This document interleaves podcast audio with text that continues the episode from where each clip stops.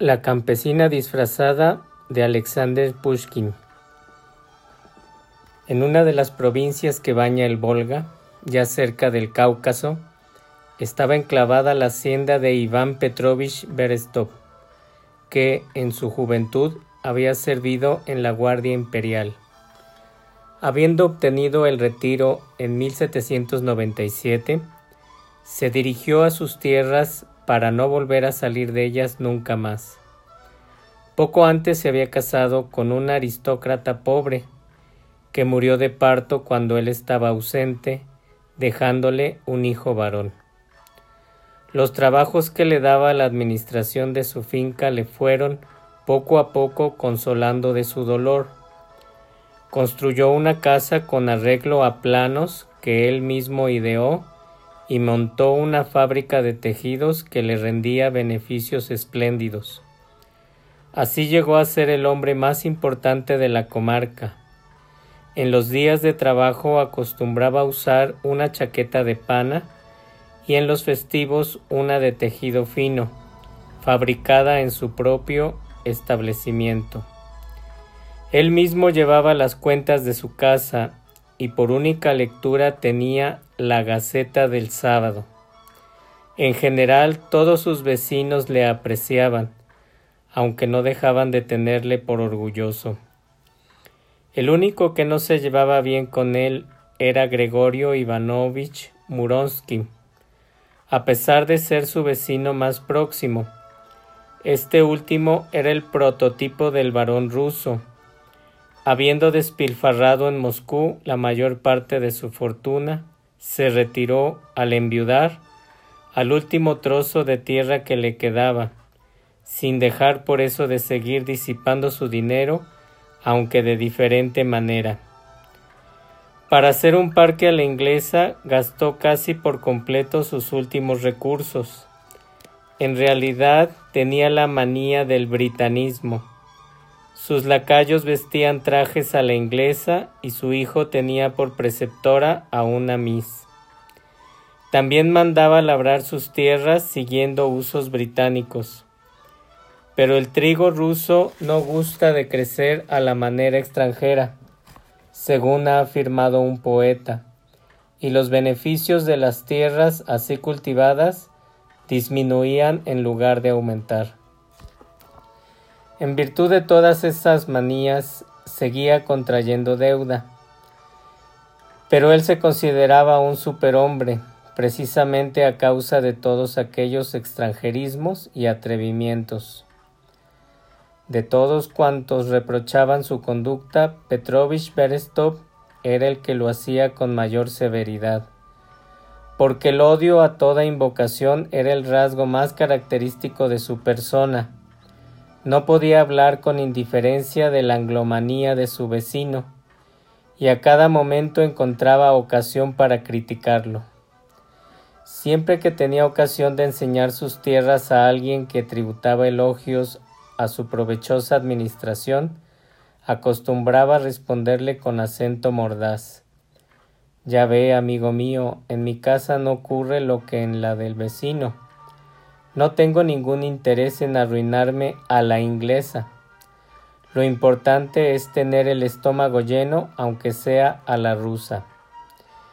Estas ironías y otras por el estilo no tardaban en llegar a oídos de Gregorio Ivanovich. Con los debidos aumentos y correcciones, el anglófilo recibía estas noticias con enfurecimiento y contestaba a ellas calificando a su enemigo de oso incivil y de soez provinciano. Así andaban estas relaciones cuando llegó a la casa paterna el hijo de Petrovich Berestov, el joven Alejo. Habiendo terminado sus estudios en la universidad, se preparaba para ingresar en el ejército, no obstante la oposición de su padre. Pero mientras ésta no fuese vencida, el joven Alejo se veía forzado a permanecer en sus tierras, llevando la vida ociosa de un gran señor. Al verlo desfilar por los caminos, siempre al frente del grupo de sus amigos, montando con apostura en hermosos caballos, Las muchachas del lugar lo contemplaban admirativamente, a veces más de lo que debían, pero Alejo no hacía caso de ellas.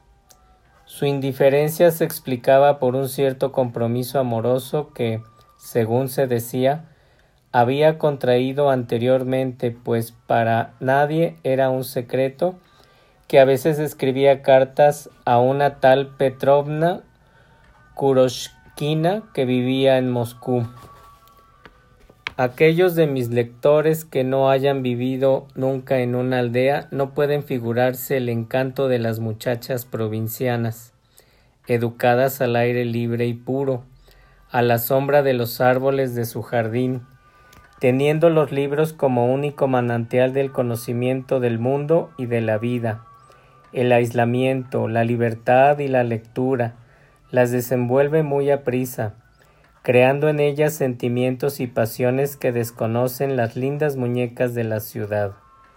Para una campesina cualquier cosa es una aventura, una excursión a la ciudad más próxima, marca época en su vida, y la llegada de un huésped nuevo o de un nuevo vecino señala para ella recuerdos imborrables. En las capitales las jóvenes reciben tal vez mejor educación, pero el trato social frecuente llega pronto a igualar los caracteres y hacer las almas tan uniformes como sus peinados. En estas circunstancias fácil es imaginar el efecto que debía producir el joven Alejo en el círculo de señoritas de nuestro cuento. Era el primero que en aquel lugar les traía evocaciones de cosas desconocidas y lejanas, era el primero que se presentaba ante ellas con un aire como fatigado y displicente, y el único que en aquel lugarejo usaba una sortija negra con una calavera. Como todo esto era absolutamente nuevo en aquella provincia, las muchachas volvíanse locas por él. La más interesada era la hija de nuestro anglómano, Lisa o Betsy, como su padre la llamaba. Su interés era puramente imaginativo, pues hasta entonces jamás había visto al hijo de Berestov, si bien oía constantemente a sus amigas hablar de él. Lisa tenía dieciocho años. Sus ojos negros animaban grandemente su rostro moreno y atrayente. Como era hija única, estaba muy mimada por su padre. Si bien las bondadosas delicadezas de éste se veían compensadas con el rígido trato de la institutriz Miss Jackson, una pedante solterona de cuarenta años, empolvada ridículamente, que se moría de tedio en aquella Rusia bárbara, como ella decía. Al servicio de Lisa se encontraba la criada Nastia, que, aunque de alguna edad, Poseía el mismo carácter jovial y un poco alocado que su ama. Lisa la quería mucho y no tenía secretos para ella. Ambas se entendían bien para organizar las más divertidas diabluras. Hoy tengo que hacer una visita y desearía que la señorita me dejase salir, díjole un día Nastia a su joven ama. Está bien, pero te agradeceré que me digas a dónde vas. A Tujilobo, en la hacienda del señor Berestov. La mujer del cocinero celebra hoy su santo y me ha invitado. ¿Con qué esas tenemos? Mientras los patrones están reñidos, los criados andan convidándose entre sí. ¿Qué tenemos que ver nosotros, pobres criados, con lo que hacen los amos, le replicó Nasita. Además yo a quien sirvo es a usted y no a su padre. Y a lo que yo creo, usted no está reñida con el hijo del señor Berestov. Bien, Nastia, le dijo la muchacha, te dejo ir, pero con la condición de que procures ver al hijo del señor Berestov y luego me cuentes cómo es. Nastia regresó al amanecer. Vi al joven Berestov, dijo. Lo miré a mis anchas. Puede decirse que estuvimos muy cerca todo el día. Cuéntame, cuéntame, ¿cómo fue eso? le rogó intrigada Lisa. Pues verá usted, fuimos para allá, Anicia Yegorovna, Nenila, Dunca y, y una servidora. Bien, bien, ya lo sé, pero ¿qué sucedió? Vamos, a prisa. Permítame la señorita que le cuente las cosas por orden. Pues bien, llegamos a la hora del almuerzo. El comedor de los criados estaba lleno de gente. Allí estaban los Corbin, los Sarajiev, el señor Kuplin. Bien, ¿y Berestov? Espere, espere un poco. Comimos presididos por la gobernanta, a la que acompañaban sus hijas. Yo me senté a su lado en el lugar de honor. Después de comer bajamos al jardín y nos pusimos a jugar a la gallina ciega. Entonces el joven Berestov bajó también a vernos. Bueno, bueno, pero dime, ¿es tan guapo como dicen? Sí, sí lo es un buen mozo, robusto, alto, con el rostro encarnado como una amapola. ¿De verdad? Y yo que me lo figuraba pálido.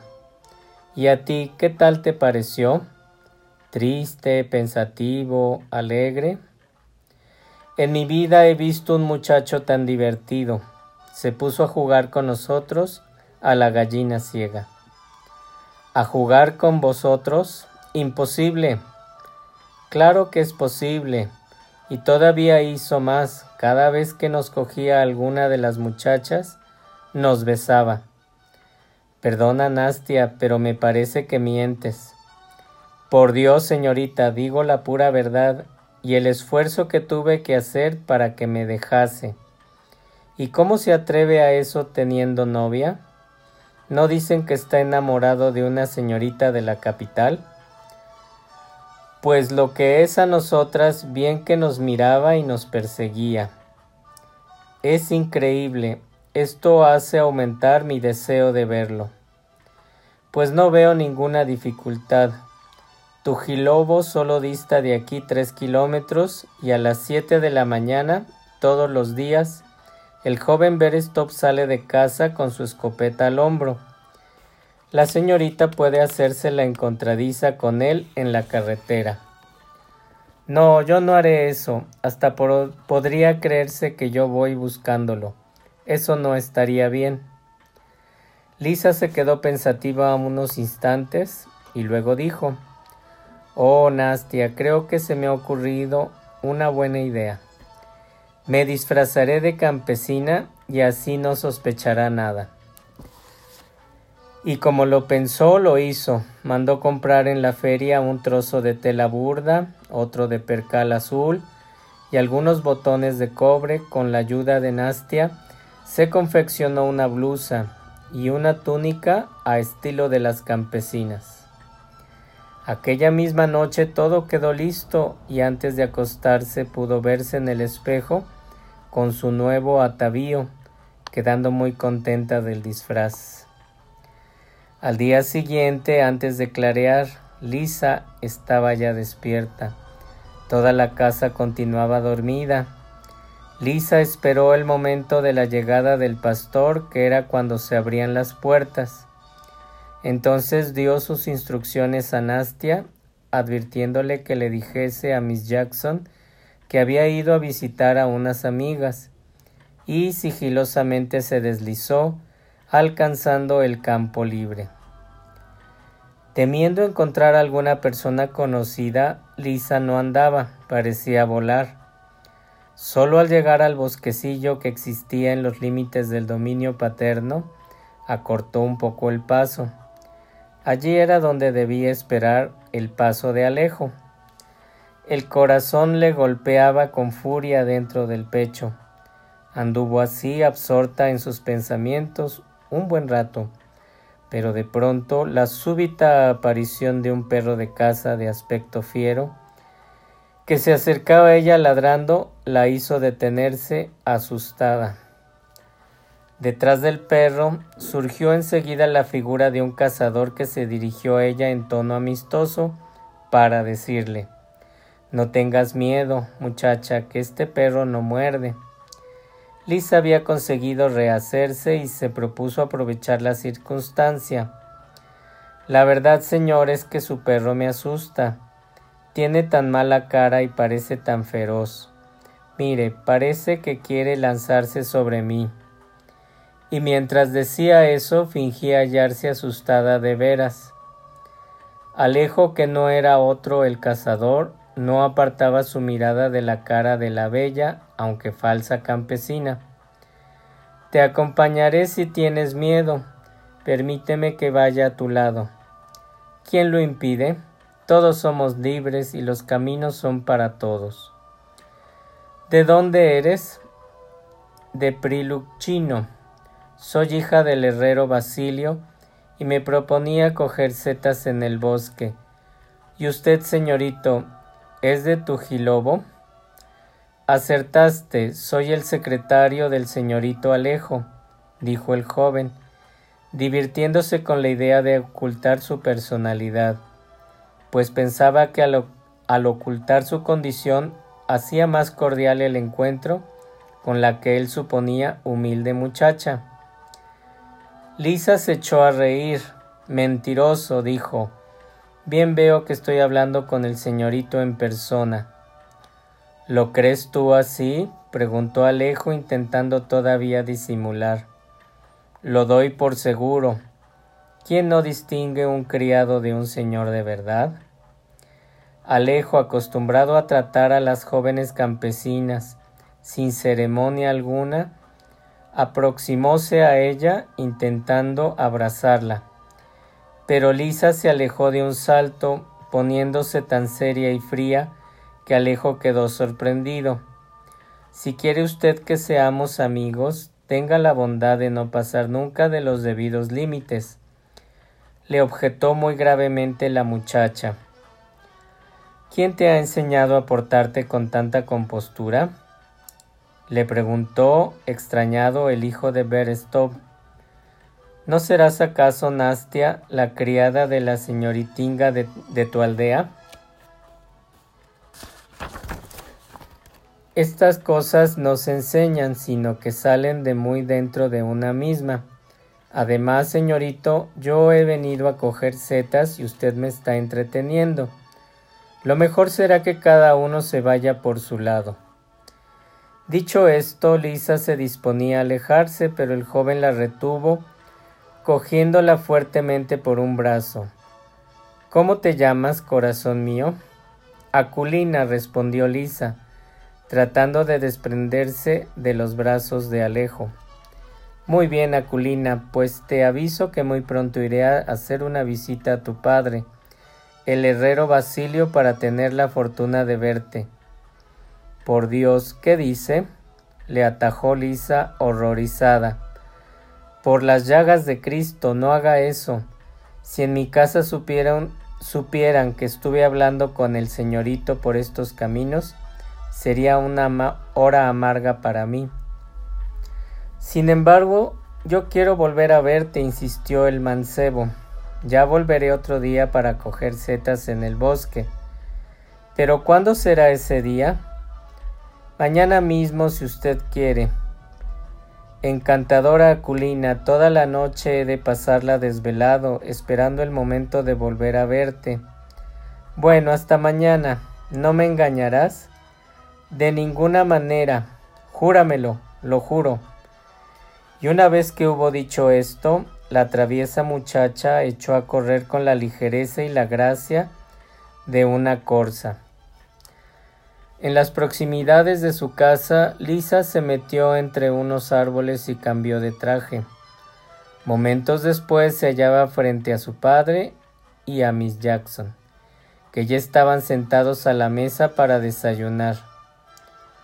Miss Jackson se entretenía en preparar pedacitos de pan con manteca y nada dijo. El padre aprobó el paseo matinal de Lisa, reconociendo que era práctica muy higiénica y conveniente. Para demostrarlo, citó varios ejemplos de longevidad humana, logrados gracias a la costumbre de madrugar, En Inglaterra, dijo todo el mundo, lo hacía así. Lisa no parecía escucharle, pues su mente estaba ocupada por los recuerdos de lo que acababa de ocurrirle.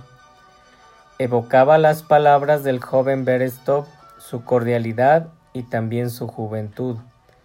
Y aunque por una parte estaba encantada, por otra empezaba a sentirse culpable de haber iniciado una aventura que no le parecía discreta. La promesa de la entrevista que había concedido Alejo para el día siguiente era su mayor tormento, y después de meditarlo un rato decidió no acudir a la cita. Pero luego pensó que si faltaba, Alejo iría a buscarla a casa del herrero Basilio, y al ver que la hija de éste, la verdadera Aculina, nada se parecía a ella, pues era fea y un poco corcovada, descubriría enseguida su impostura. Esto la llenaba de miedo de tal modo que los ojos se le llenaron de lágrimas. No había, pues, más remedio que acudir, aunque procuraría que la broma no se prolongase. Alejo, por su parte, estaba encantado. Durante todo el día no hacía más que pensar en aquella simpática muchacha, tan bella como la más bella señorita de la ciudad, pero mucho más dulce, sencilla e ingenua. Le parecía mentira que en medio de aquellos campos pudiera haberse criado una mujercita tan linda y delicada. Al día siguiente, al amanecer, Alejo ya estaba en el bosque esperando a su joven campesina. Al cabo de algún tiempo vio detrás de unos árboles su túnica gris y se precipitó a su encuentro lleno de entusiasmo. Una sonrisa de agradecimiento asomó levemente a los labios de la joven al verse tan cordialmente recibida, pero Alejo adivinó enseguida en la cara de la muchacha una vaga nube de temor y pena. Con verdadero interés el joven le interrogó por aquella tristeza, Lisa le confesó que su acción le parecía una locura y que estaba arrepentida. Si esta vez he venido, le dijo, fue por no faltar a mi palabra, pero no lo volveré a repetir. Luego le pidió que interrumpiese las relaciones con ella, olvidándose de haberla conocido. Todo esto, naturalmente, se lo dijo en lenguaje de campesina, procurando imitar los modismos de la sencilla gente de la gleba. Alejo cada vez más entusiasmado con la muchacha, en lugar de acceder a lo que ella le pedía, se exaltaba más y más en su pasión, y con una vehemencia propia del amor que le enardecía, le dijo que la amaba y que no estaba dispuesto a separarse de ella nunca, pues aunque ella fuese una humilde muchacha y él el hijo de un gran señor, la pasión les igualaba. Además, la gracia, la dulzura y el, y el encanto de la falsa Aculina eran para él prendas superiores al dinero y a la misma nobleza de sangre. Lisa escuchaba conmovida las palabras del enamorado Alejo, y aunque ella también le amaba, no dejaba de comprender que cuando éste descubriese su engaño, podría tomarlo a burla y ofenderse seriamente. Por esto, al final de la declaración, Lisa pareció más convencida y terminó por decirle a su enamorado doncel Bien, consiento en que nos veamos otras veces, pero has de prometerme que nunca vendrás a la aldea a buscarme. ¿Me das tu palabra de hacerlo así? Alejo lo prometió por todos los santos del cielo. Entonces Lisa le dio la mano, y juntos estuvieron buen rato pasando por aquellas bellas y frescas soledades, en las que el amor parecía hacerse infinito. Cuando Lisa comprendió el regreso a su casa de su padre, y Alejo se quedó solo, no comprendía la obstinación de la que él suponía hija de un herrero, en no dejar que fuese a buscarla a la aldea, atención que cualquier otra muchacha de aquellos lugares hubiese considerado como un honor. Va, pensaba, arcanos del alma femenina. Fin de la primera parte del cuento.